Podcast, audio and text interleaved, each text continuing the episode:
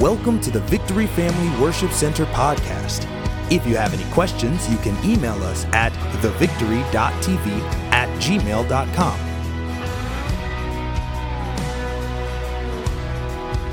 Good to see everybody today. So glad you're here. I've got a message for you today. I think you're going to get something out of it. Uh, got a lot of stuff. I want to, before I get started, I want to tell you a story. Now, I have to tell you that Friday night I had to sit my wife down and I had to say, Amy, I have to tell you something because I'm going to tell a story in church. And I haven't ever told you this story, so I need to do you the courtesy of telling you this first. And I kept this from her for about 23 to 24 years. Little secret, yeah, it's not good. Um, it happened back in 97 or 98 in Plainview, Texas, and our, uh, our son had been just, he had not been born long. he was born in 97, so, you know, it was just, he was a couple years old, um, somewhere in there, one years old. I'm not even sure how old he was, but um, for whatever reason, Amy and my daughter were gone, and I had the boy for the day, and uh, we were going to go do something. We were going to go somewhere, and uh, so I took him out into the pickup. I had a four-door pickup, a Dodge, uh, um, and, and, so um, we, we, I went out and I buckled him into his car seat. He was in the back seat because that's what you're supposed to do, right? Buckle him in, car seat, back seat, all of those good things. So I buckled him in, cinched him up real good tight, made sure everything was in place right, got in and drove away. Now in Plainview, you got to go down this highway, and then to get onto the freeway and get over the freeway, you got to make a hard right and then a hard left. And for whatever reason, maybe I'm going too fast. I don't know. Uh, I don't I don't know what happened, but I made that hard right and hard left, and the seat rolled over. The car seat with my son in it rolled over. It fell over, and then it began to fall over like that into the car seat with him facing down, you know, dangling like this. And um, I had to gain, I had to reach over, you know, and grab the car seat and hold it and get to a stop. And, you know, and then I had to reposition everything. And, and, and you know, I quickly grabbed and, you know, got it all under control. Um, you know, and I quickly realized that I hadn't buckled Kagan into the car seat. I, I'd buckled him into the car seat, but I hadn't buckled the car seat down.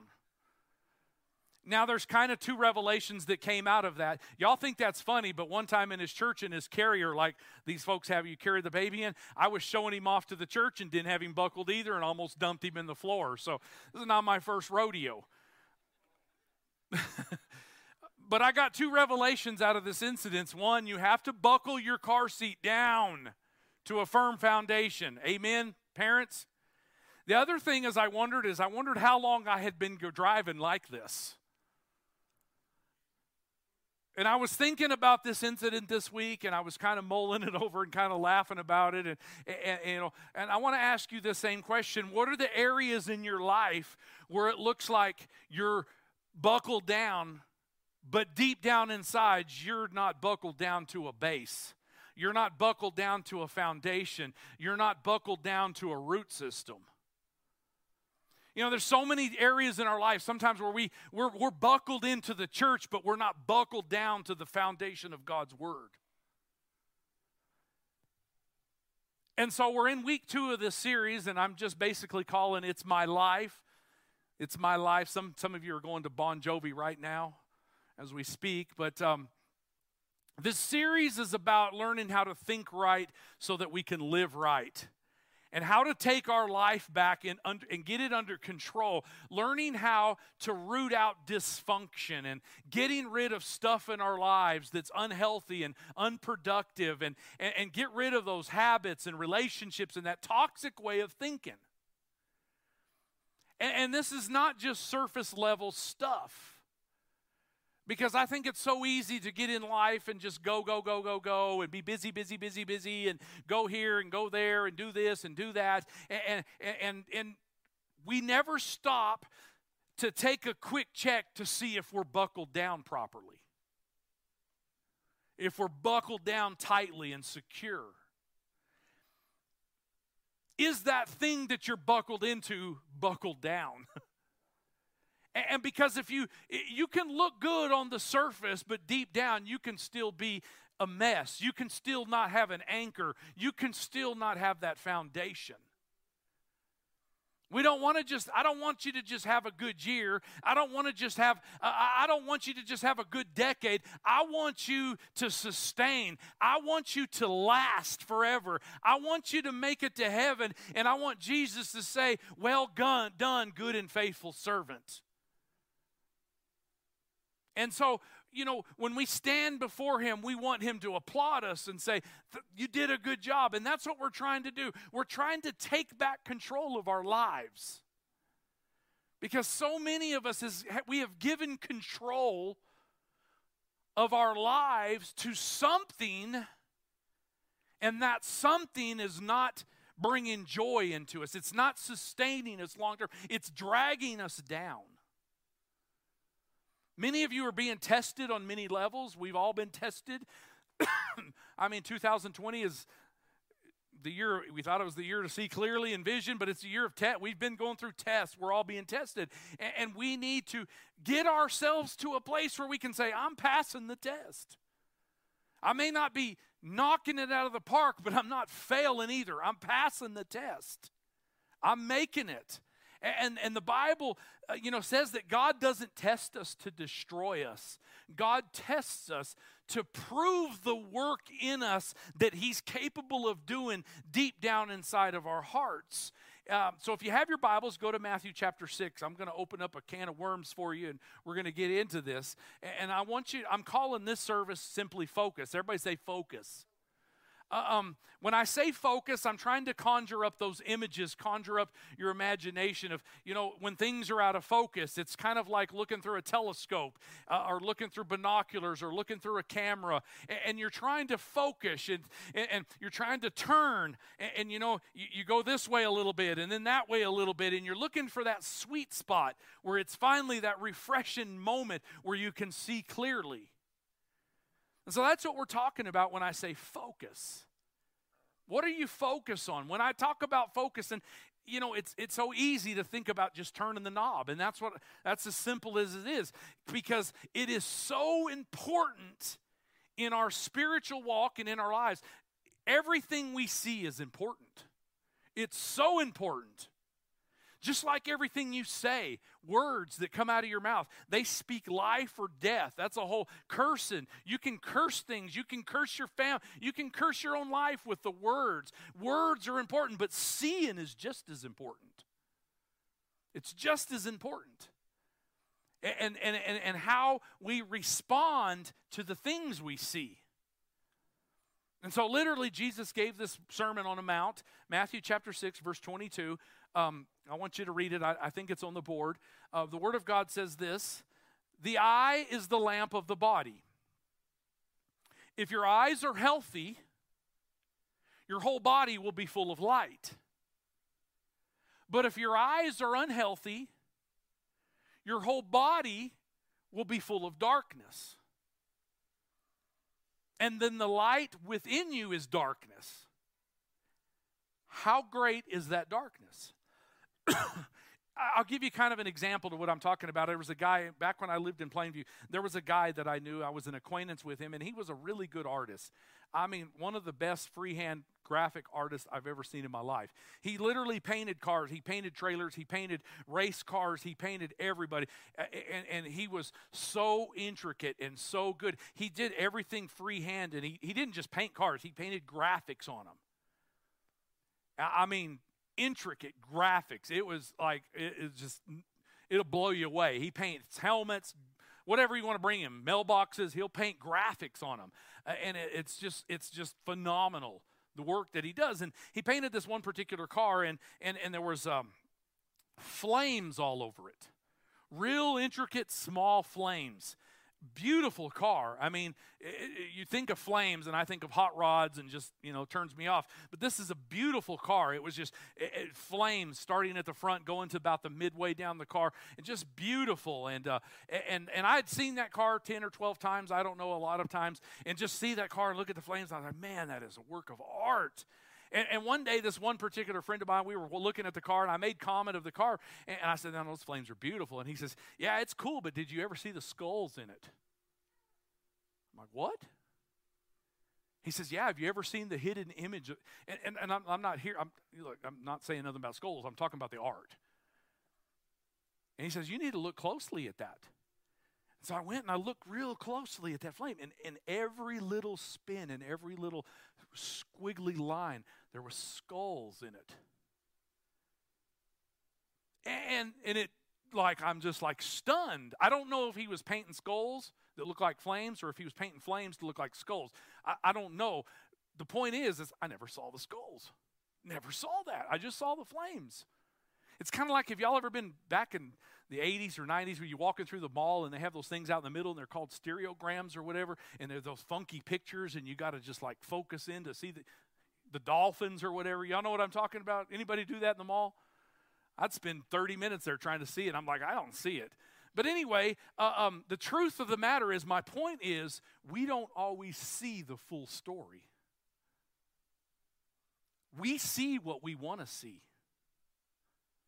And because that's true, we mistake much of the reality that we assume is there for what we want to be there. Let me explain it like this. Stephen Covey, he wrote a he's a leadership guru and he he, he wrote a book uh, the leadership book, The Seven Habits of a Highly Effective People. And he wrote this, and I quote He said, We see the world not as it is, but as we are or as we're conditioned to see it. Because the truth is, reality is made up of mostly what we cannot see. The Bible teaches that God, angels, demons, the eternity, you know, everything that we're unable to see, you know, we're unable to see it because of a fallen state. So we need to learn to, what we need to do is learn to uh, see the spiritual or or see the unseen and you know let god open our eyes. You know what we can see now what we can spin now what we can taste now what we can handle now all these things are passing away. What we can see now and handle now is all going to be gone uh, but what we cannot see is going to last forever. It's the unseen realm that is eternal and so, what we need to ask is what are my blind spots? What are my blind spots that I'm blind to spiritually? What am I missing? Because I'm not focused on what Jesus wants me to focus on. What are the squiggly lines in my life that I'm not seeing because I'm not connecting the dots because I'm just seeing what I want to see on the hood of the car in life. What is the hidden picture behind what I'm really seeing? It's kind of like we all know that we are what we eat, right? Come on now. We are what we eat, right? You take it in and it becomes a part of you. right? And, and, and, it comes into us and it becomes a part of us. And the truth is, uh, we are also what we see and the way we see it. David knew this, and that's what he said in Psalms 101. He said, I will set nothing wicked before my eyes.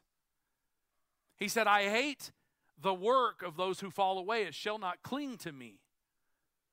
And so, what David's saying is, we need to be careful about what we're seeing. We need to be careful about what we watch. We need to be careful about what we're taking in, not through just our ears, but through our eyes.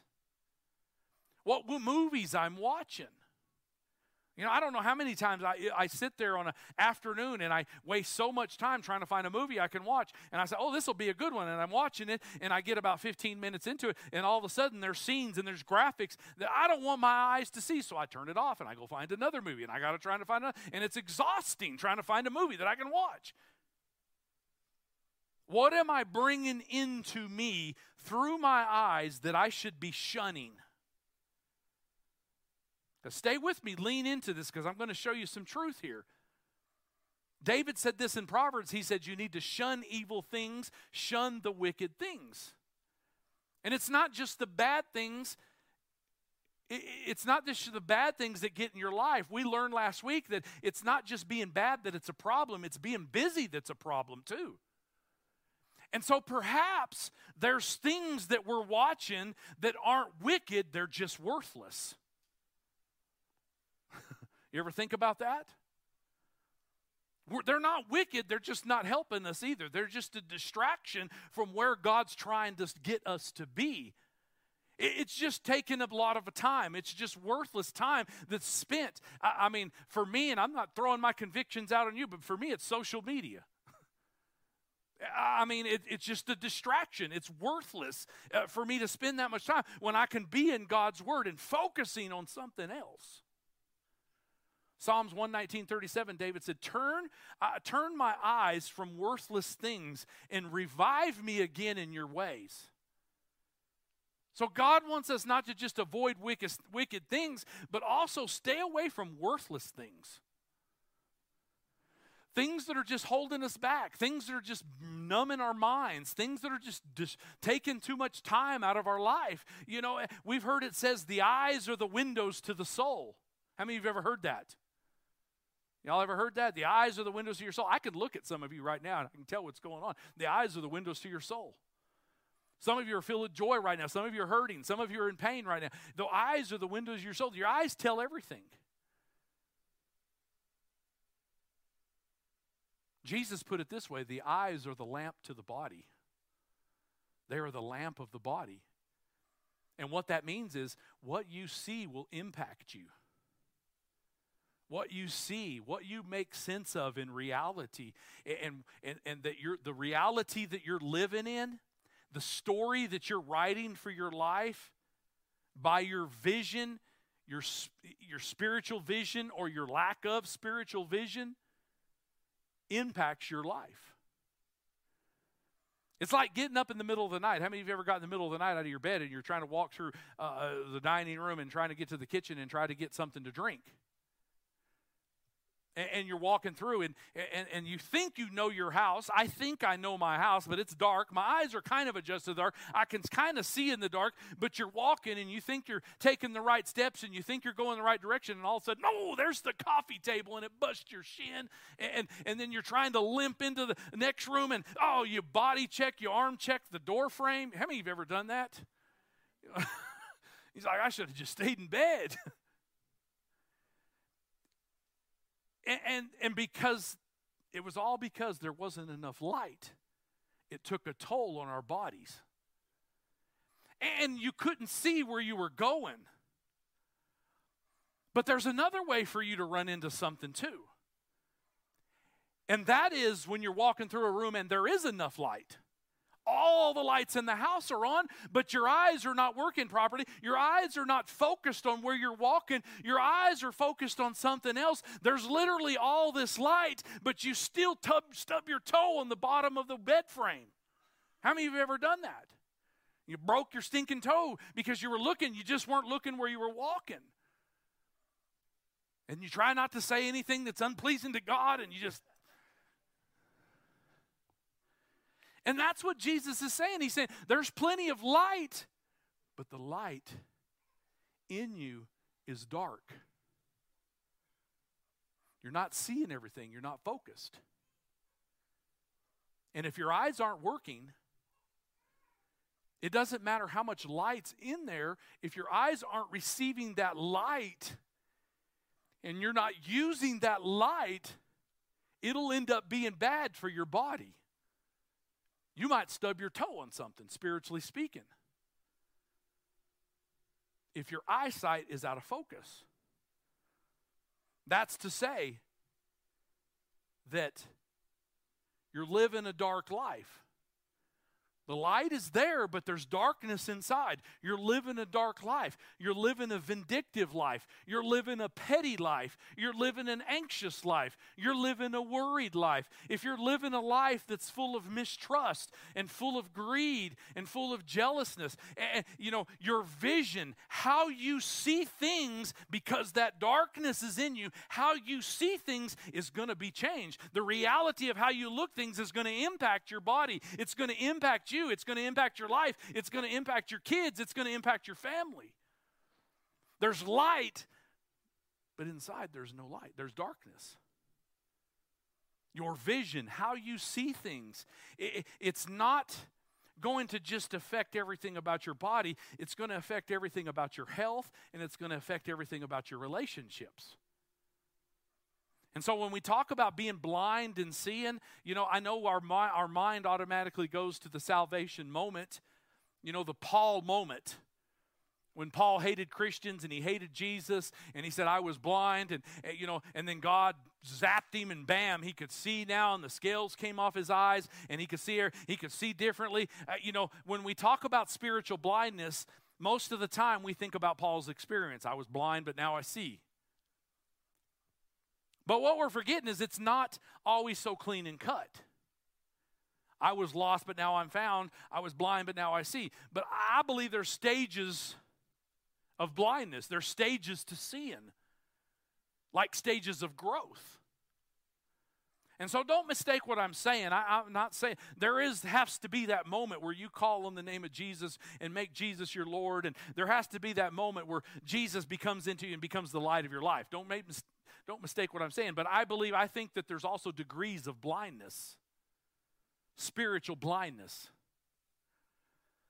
And I think our emphasis on that moment when we get saved, you know, when when you, when you gave your life to Christ, you once, you know, that re- amazing grace, you know, I once was I was a wretch, but now I'm loved, and I was blind, but now I see. Um, it, we think about that moment, but we can forget about the fact that once we were saved and once we were forgiven, there are still areas where we have blind spots.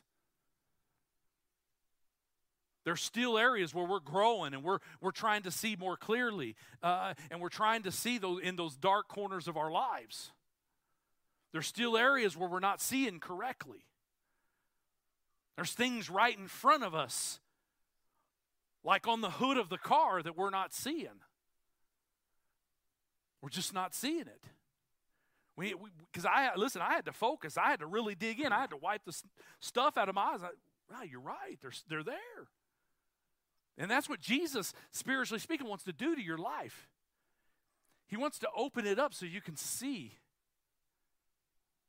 Fortunately for every one of us, whatever area of your life, whatever area of your life is holding you back right now, the, the, the, whatever's holding you back from making that progress in your life and keeping you from moving forward, whatever that is, Jesus came so that those unhealthy people with unhealthy vision would receive light and see better.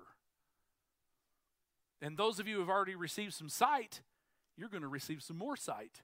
And those of you that are already received some light over the last few years, you're going to receive more sight. Those of you that have been walking for Jesus for 50 years and growing in His grace, guess what? You're going to see some more light. You're going to even see more light. Uh, th- there's more in store for every one of you. You're not done. I don't care how old you've been walking, how long you've been walking with Jesus. You're not finished. There is more of God's grace. God wants to expose you to more of His glory. God wants you to expose you to more of His face. He wants you to push in. God even wants you to see more inside of you to see what you're capable of doing. There's more people for you to touch. There's more for God to entrust you with. There's more God wants to do through you. God wants to bless you more. God wants, none of us have arrived. God wants to increase you more, and, and He wants to cause His face to shine upon you. As long as we're living in this fallen world where there's natural disasters displacing hundreds and thousands of people and killing people, as long as there's disease that's ravishing this world, as long as there are people who are living in anxiety and fear and depression and anger, as long as there's teenagers who are not eating because they think they have to lose weight, teenage girls because they want to look like the other girls on TikTok, as long as there's people that are going to schools and shooting up schools for no reason, as long long as there's stuff going on in this world where people are dying, I'm telling you, there needs to be more Christians that are ready to rise up and do something about it. Rise up, share the love of God, share the hope of God, share the kindness of God, share the grace of God, and make a difference in your workplace. Make a difference in somebody's life. Make a difference at your school. I'm telling you that God wants you to see more. God wants you to see clearly. God wants you to be aware of the fact that you don't see all that there is to see right now. God wants you to see it. There are areas of your life where there's an unhealthy aspect of eyesight, blind spots. in our vision. And God wants you to help you tap into the fullness of that vision. That's why He came here. That's why He came to this earth. So that we could see clearly. And if you don't think that's what Jesus came for, listen, listen to his mission statement in Luke chapter 4, verse 18.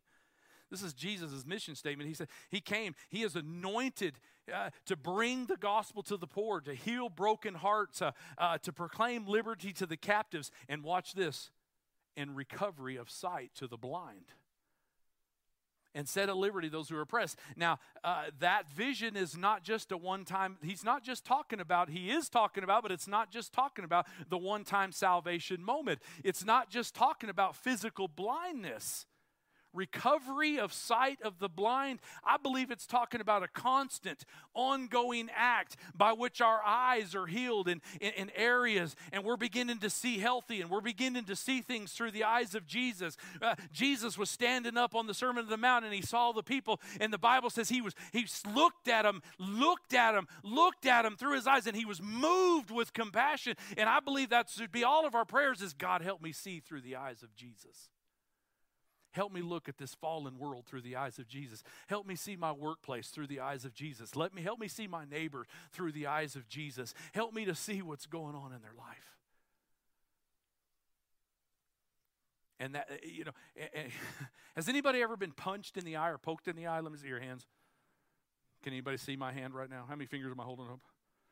I, will tell you this story. I was playing basketball in high school. Uh, Melrose Buffaloes, yeah. And um, I don't, for whatever reason, I was going through the going through the lane, going to get a rebound. Yeah, I'm running full speed. I can remember it kind of. Been a, been a few years, been a minute, but it's I still remember. I, I go in there, I going to, and, and I was running, and, and and and there was another guy, and whatever whatever whatever happened, I don't know, but my eye collided with somebody else's finger, and I can't even begin to describe what it felt like. I've been poked in the eye, but this is one of those moments where I was really poked in the eye. So bad that I kind of lost my vision. I fell down. I couldn't see. Uh, um, I, I, I, just couldn't open the eyes. It's one of those deals you just squint so bad and you just holding them like that and it just hurts so bad. And uh, I mean, you know, not only the eye got poked, but the other eye hurt too. It just it hurt and it makes you grind your teeth, you know. And uh, and so it was just I went to the ground and I, I had to be helped off the floor, and uh, um, you know they helped me to the locker room because I couldn't see. I, there ain't no sitting sitting on the bench because I was done. Uh, um, it was blackout, lights were out, and, and um, uh, they're just both slammed shut, and I sat out third, fourth quarter, never returned. I'm sitting there the entire time on this. They helped me up on some kind of what they call trainers' tables, but it was more or less just a hardwood table. Um, ice on my face, wet towels, just trying to, that pain. And eventually, helped me, someone to help me get home, and I made it home. And yeah, I just went to bed, and it just hurt, hurt, hurt. And I'm just basically the next day was just a blur. Couldn't see anything, and big old black eye, and you know, bruise and blood vessels, and and um, it took the rest of the weekend. That was a Friday. It took the rest of the weekend to recover from that being poked in the eye. But let me let me tell you this. When your eye is hurting, it impacts your entire body. it hurts your whole body. And, and I can testify that what Jesus is saying here if your eye is unhealthy, your whole body doesn't feel right. If your eye is unhealthy, your whole body, I, I mean, it impacts your whole life because you're not seeing like you're meant to see.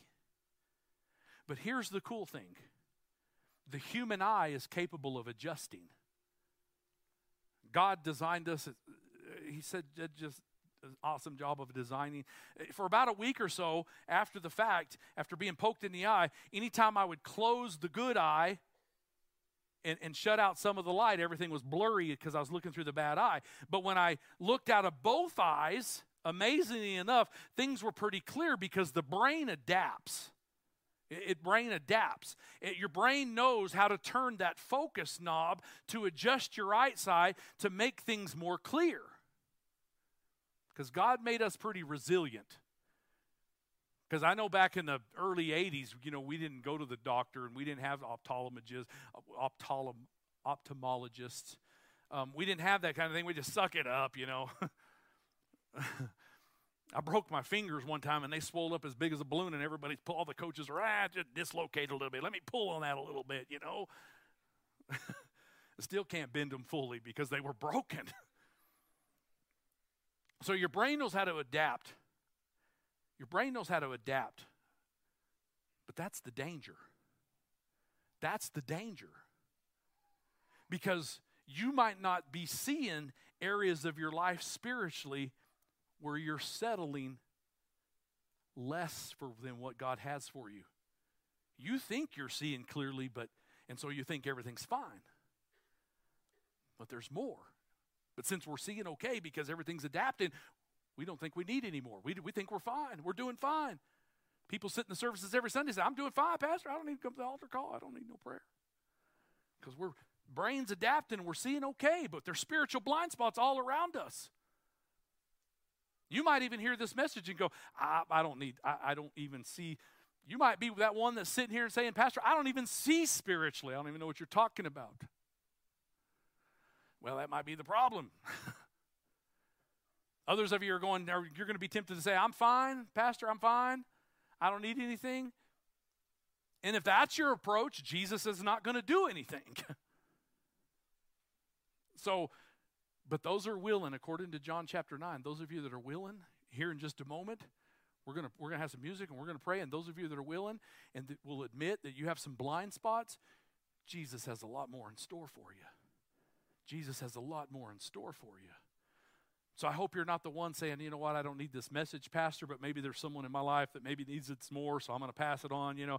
And, and I'm going to say, listen, don't shun this message. Don't shun this message. Maybe there is somebody in your life that needs it more, but it's like in an airplane in an oxygen mask. You got to put the oxygen on yourself and save yourself before you can help anybody else. So don't shun this. I hope for all of us today we're praying, going, God, please help in my eyes. Help me to see better, uh, spiritually speaking. Are there blind spots? I don't even know it, God, but I want you to show me where those blind spots are. God, I don't want to be content on just getting by. I don't want to be content on just having a good year. I, I don't want to be content. I want to see everything that you have for me. God, if you can touch the other eye, I want you to do it. I want you to bring it to you. I want you to bring total healing. I want you to bring deliverance into my eyes. I, I want you to, I, I want everything that you have for me. What are my blind spots? What is that car seat that I look buckled into, but it's not buckled down? Help me, God, to see more clearly. Um, when you talk about seeing and you talked about ophthalmologists, and being poked in the eye and eye injuries and stuff like that. Uh, you know, you can't help but think about ophthalmologists and tests. How many of you enjoy going to ophthalmologists and doing all those t- eye tests? I hate them. I, I, hate them. I mean, they dilate your eyes, they squirt that air into your eyes and all that stuff. I can't stand it. You know, they always have to do it over and over because I jerk, man. I can anticipate it. I don't want that stuff going on. I don't like it but if you if you go to the optometrist, well, I I got to go once a year because even now, I you know, uh, as an example, I've got contacts in and they're multifocal, meaning one eye's here and one eye's out here. But the brain knows to bring all that. If I throw one of those out, I ain't gonna see none of your faces. It's that easy. But I can see the words fine because I can see up close fine, but I can't see back there fine. But so they make one eye see here and one eye see here, and, and the brain brings it in clear. It's amazing.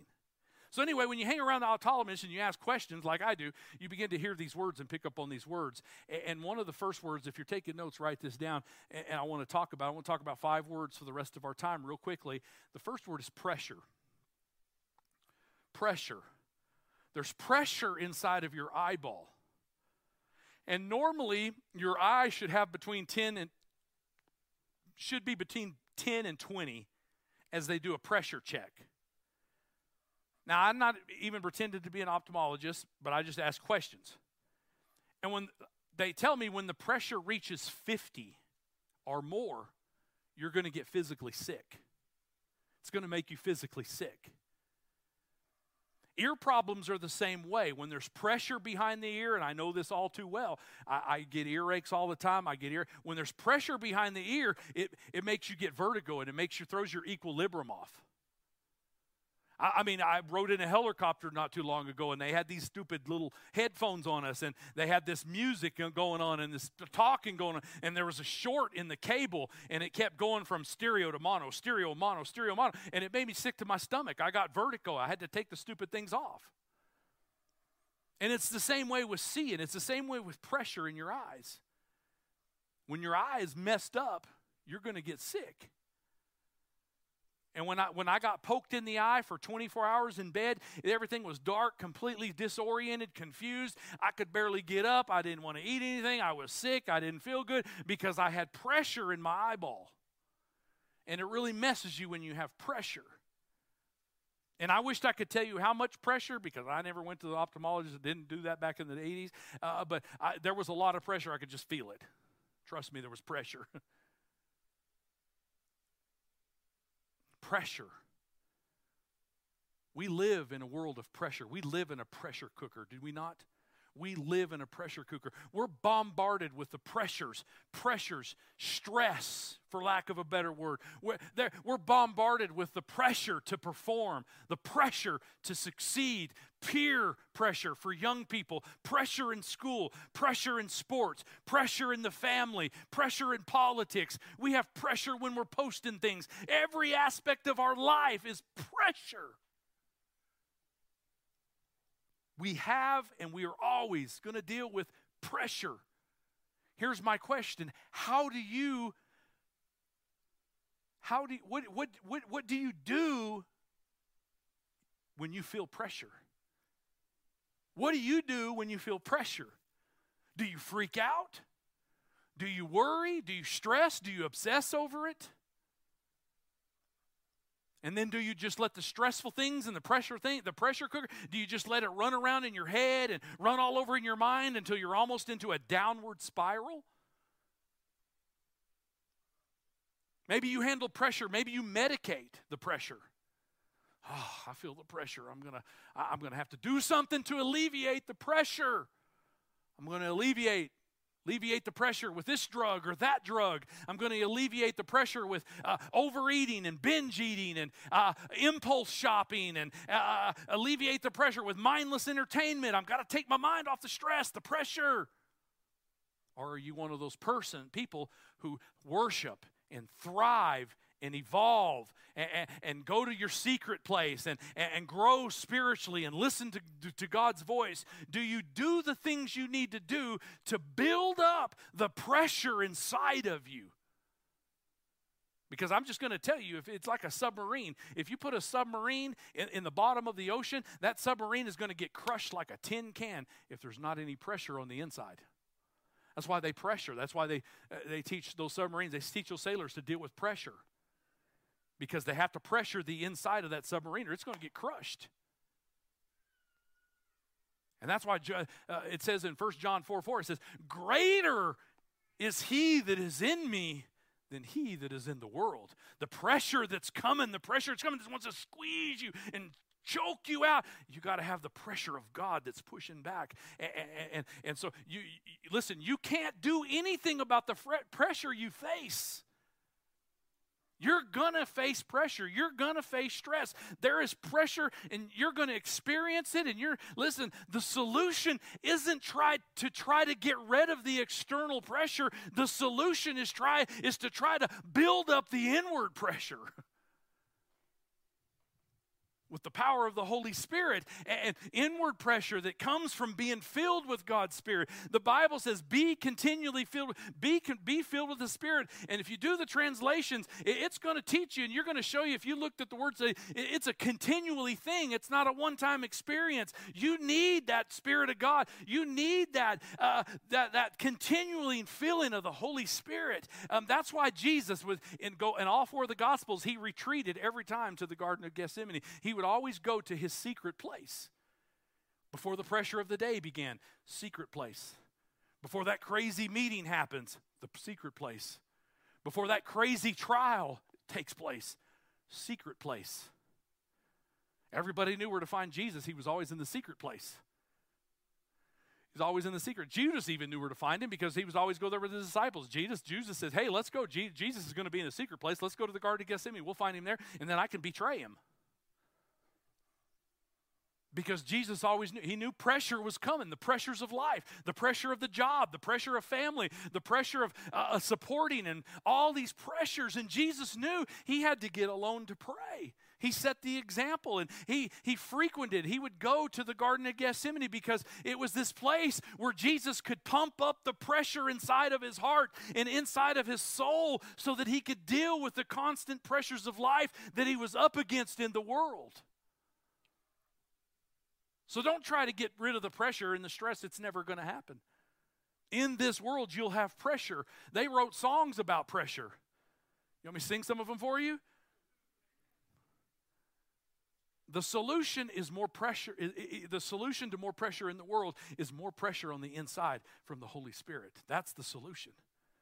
Get to your secret place. Get into that place. The, let the Holy Spirit breathe His word, breathe His power, breathe the wind, the pneuma. Let Him breathe into your soul. Pressure is not the problem, the lack of pressure on the inside is the problem. There's another word when you're talking about eyes and opt- ophthalmologists, and that's trauma. Trauma, the actual trauma of the eye. You know, when I got poked playing basketball after a few days, uh, after a few days, the physical evidence was gone. No more black eye, no more blood vessels, no more all that. You know, uh, there was just the lingering impact from the trauma. My eyes were still blurry. There's still some pain on the inside, but if you looked at my eye and you just looked at me, you would never be able to tell that I got poked in the eye because the physical evidence was gone. It was no longer there but there was still the impact from the trauma. It's kind of like still having like hardships from when you were young, hardships from growing up, difficult things that you went through that no one would know just on the surface and just on the outside, but inside you know you went through a traumatic experience when you were growing up.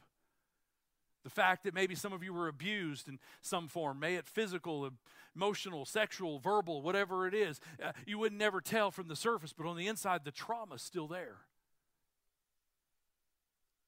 The trauma's still there. The trauma from maybe not having enough money to make ends meet. On the surface, it doesn't look like that pain's there, but there's trauma there. Pain is not visible, but the trauma is there. The fact that maybe some of you went to school and you didn't have lunch money, or you you didn't have, uh, uh, you know, you just you didn't have the popular clothes, and you looked out of place, and you were awkward, and you got bullied, and there's trauma. There's so many traumatic things in life, many things that we face jobs, careers, relationships. We, we go through things and we endure them. And the things that we go through and the pain and the hurt, uh, the, the pain of losing a loved one. And on the surface, you would never know it, but, but on the inside, you, there's trauma. And the question is how are we going to allow the trauma to affect us? What is the trauma going to accomplish in our life? Because listen, you can't get hit by a train and not be different. you know what I'm talking about? You get hit by a train, you're going to be different. And some of you have been hit by trains in life. Emotionally and spiritually and whatever, you've been hit. And these things in life the grief, the pain, the hurt, the sexual assault, all of that trauma, whatever it is, the challenge of watching, listen, the challenge of watching your dad pack up a vehicle and, and drive off and didn't want to leave with your family no more.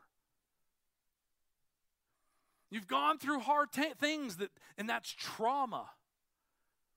And, and that's going to be there, and that's going to be the Im- that that impact is there for the rest of your life. The question is, what will the impact be? What it's going to what is it going to accomplish? Will you become a bitter person, a jaded person? Will you be defined by the worst day of your life? Or will you allow God in to heal that trauma? The scar from the trauma will always be there. But if you let God heal you, that scar, that festering, that ugliness, that unhealthy scar. Instead, God can heal that, and he, he, you can wear that scar as a badge of honor of what God did in your life and how He healed your life miraculously, and how He healed you spiritually, and how He healed emotionally. You can wear that scar as a badge. You can wear that scar as a symbol that God did something victoriously in my life with His mighty hand, and He worked through me. And now, because you've been healed and you've got a badge of armor, a badge of, uh, of honor from that trauma, now you're eagerly and actively looking for people that are going through the similar situations so that you can help them get through it. You can swoop in and comfort them. So you can be impacted by your trauma in a positive way. A lot of us trying to pre- we try to pretend and live like the trauma didn't happen. When that leads to many problems. Masking or hiding a deep seated traumatic problem will never help it heal. And I'll just say we got ways and we got we got we, uh, we got we can help you heal. We can help you get inner healing. I can walk you through some class. I can walk you through some stick and teach you some things and I, we can get you inner healing. But pretending it's not there and ignoring it and hoping it'll go away will not bring healing. It will not go away. Unhealthy, festering, unhealed problems will manifest. They'll bubble to the surface somehow. Somehow they'll bubble to the surface, whether it's through an addiction, whether it's through pornography when your family goes to bed, whether it's through drugs and alcohol, whether it's through online gambling when everybody's away. Somehow that pain is going to find its way out. The question is will you let the f- pain find its way out in a settled, joy filled, helpful way so that you're changed by what you went through. Changed for the better. Now you're positioned to watch God work in your life in massive ways instead of just sweeping it under the rug. Some people think that the problem, watch, some people think that the problem and the reason you are the way you are is because of the hard things you went through. I hear that all the time. And I'm just going to let you know that's not true. It's never about the thing you went through, it's always what you see in the thing you went through. How you see the experience you went through, how you see how you were created. It's always about how you see. It's always about your perspective. It's always about how you see and how you think about what you went through. Don't pretend the trauma didn't happen. Just let God adjust your focus with a new lens and let Him see that, that, that traumatic event. Let Him see, let Him help you see it in a new, different light, in a new way of how He can bring glory out of the ashes and grace out of the pain and mercy out of the hurt. Help God to help you see that pain and that traumatic experience differently. Let God have you, let God give you full access into what He's trying to do in your eyes through the hard thing that you faced. Because God always turns trash into triumph. Amen. God always turns trash into triumph. God always turns suffering, the suffering that we face, into a story of grace. Always, if you'll allow Him. Psalms 147 3 says, God heals the brokenhearted and binds up their wounds. There's pressure, there's trauma, and the third word is focus. Everybody say focus. When I got poked in the eye, the next day was crazy. I, I tried to explain this, but the hurt eye was just blurry. Was, you, I look out of the hurt eye and it's just blurry. It was just a blurry mess. The other eye was always trying to focus to make up for that blurry mess. And so my eyes were always just trying to focus and according to the light. And, and, and so it was actually actually like turning the lens of a camera, you know, and you just can't find that sweet spot. You know what I'm saying?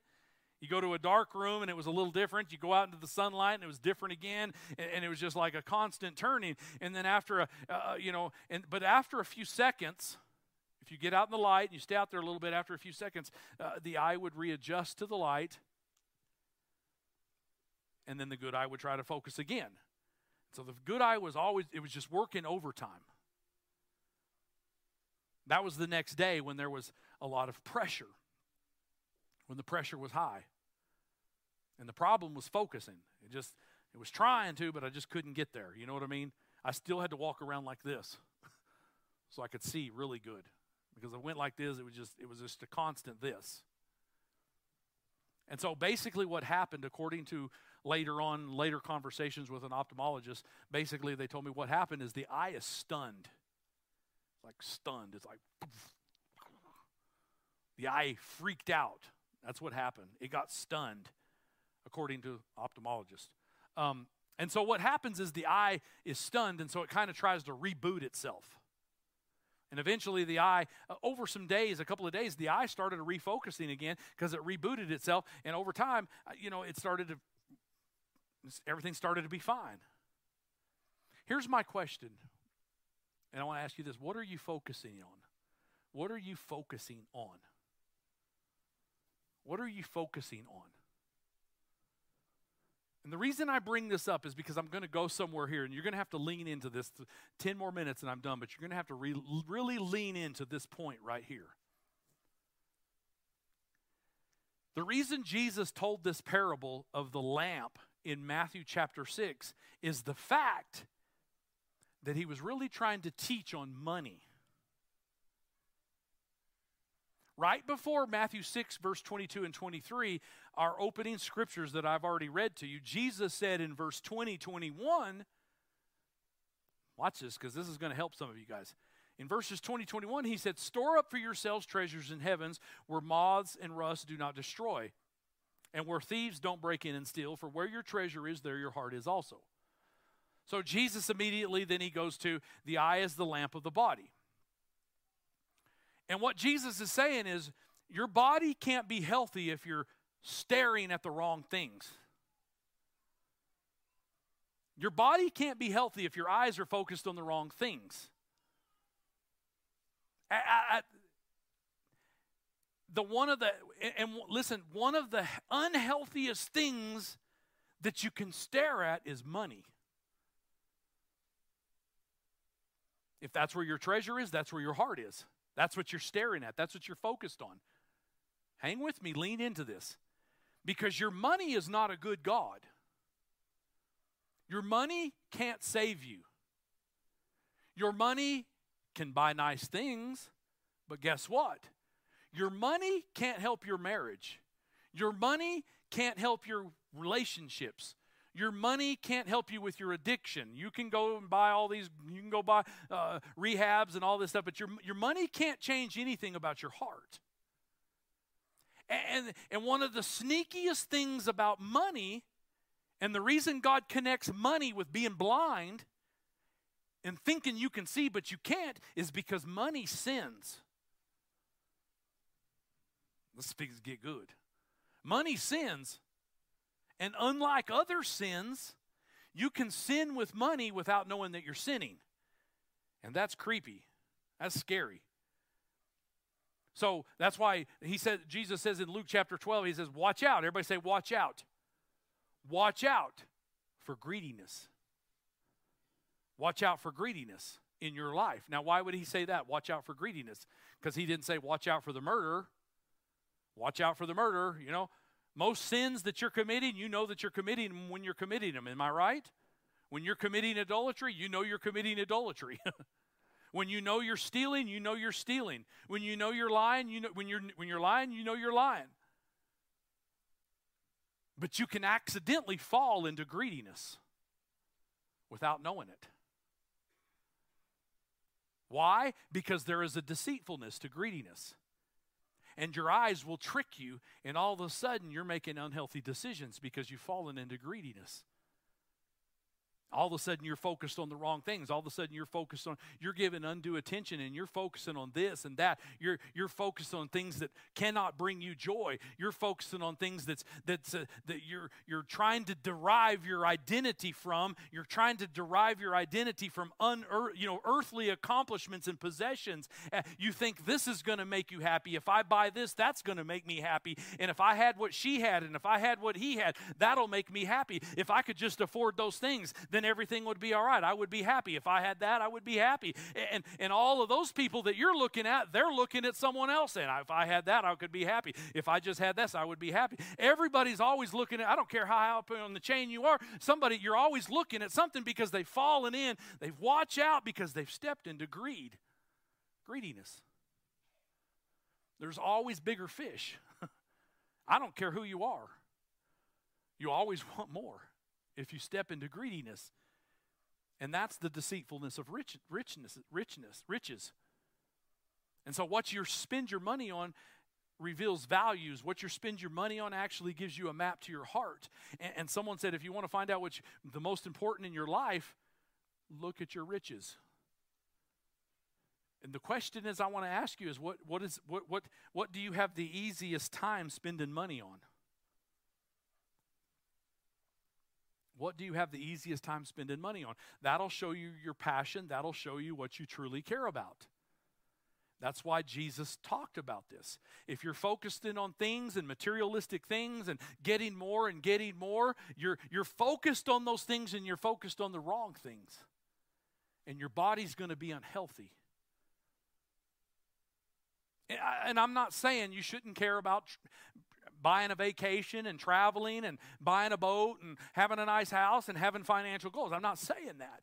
But when it but when it comes to the kingdom of God and the kingdom of heaven and being the hands and feet of Jesus and seeing his church built and impacting the impacting darkness and seeing the hungry fed, if you're not just full of joy at giving resources and you're if you're if the ideal of giving and tithing and, and giving above and above and giving in offerings above and beyond the tithe and, and reaching and extending the reach of the kingdom, if that's like pulling teeth with you, if that's like, if that hurts really bad and it's painful, pilled, then how can you say that your heart is truly anchored down to heaven and truly buckled into a foundation?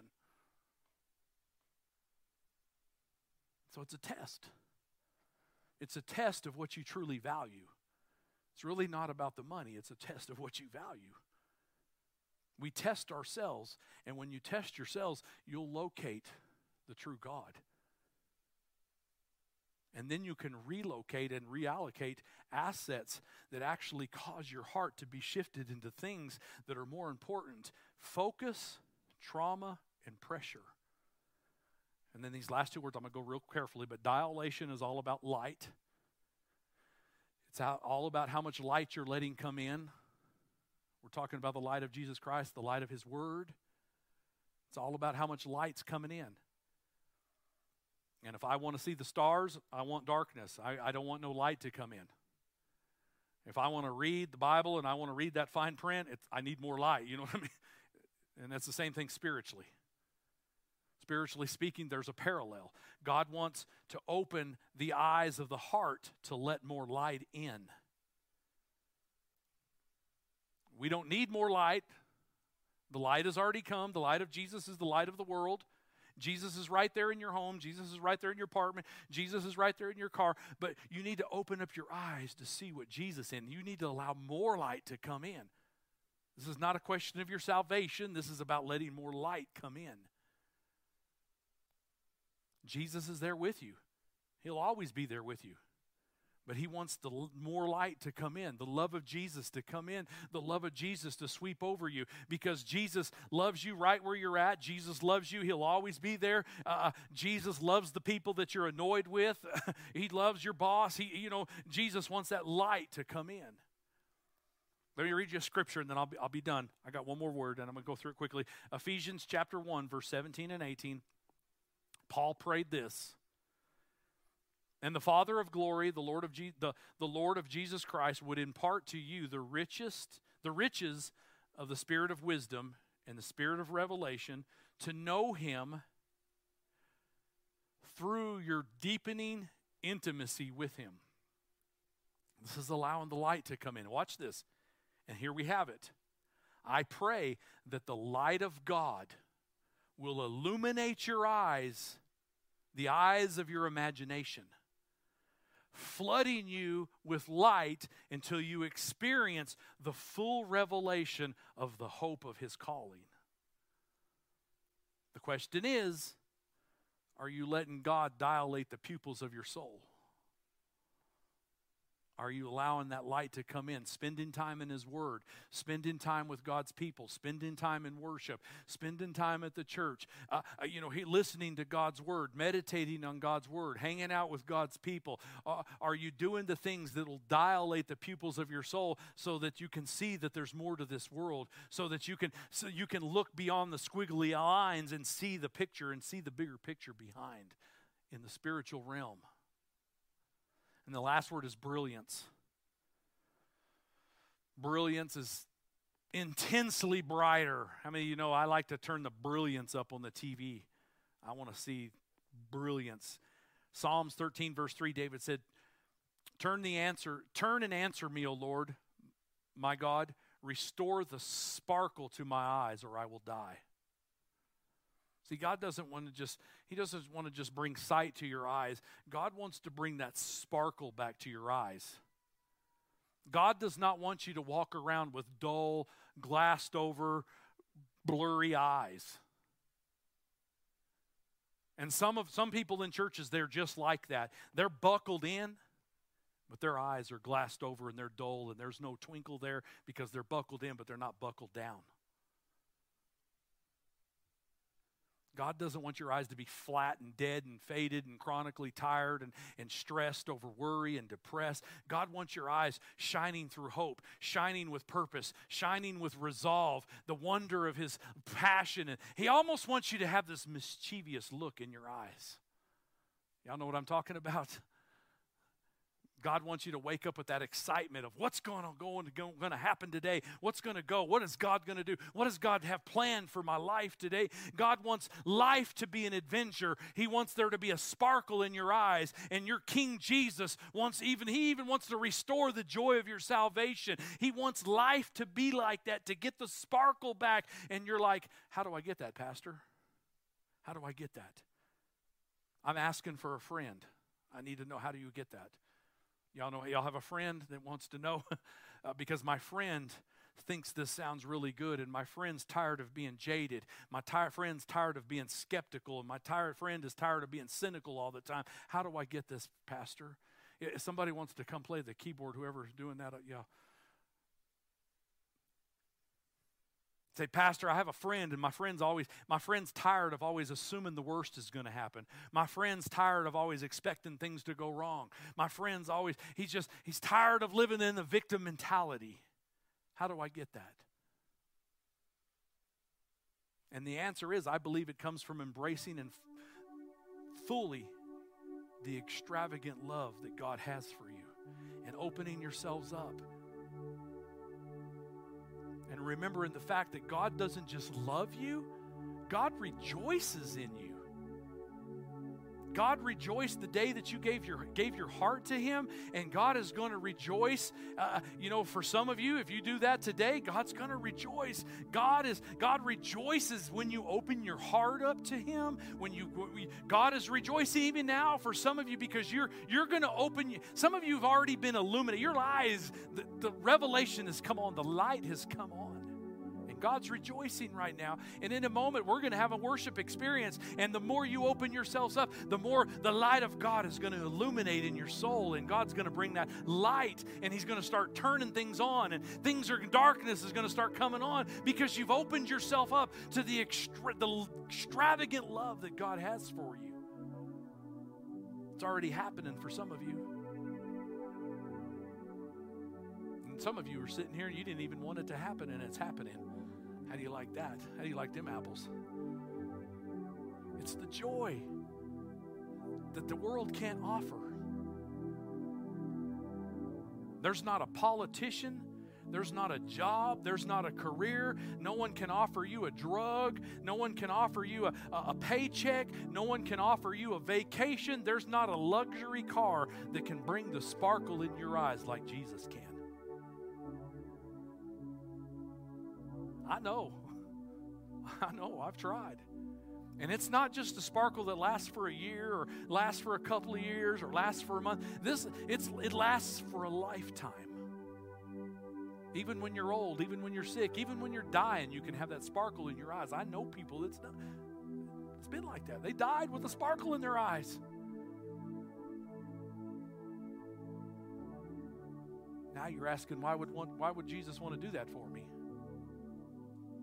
You're looking at your life, maybe uh, even as a Christian, and you're saying, you know, I don't think my life is that great for God. I don't, I don't, I don't, I haven't. Pastor, I feel like I'm spiritually out of focus. You got to remember that God still loves you. There's nothing you can do to change his mind right now. There's nothing you can do to make yourself better. You just come as you are because God loves you. God loves you. Everybody stand with me.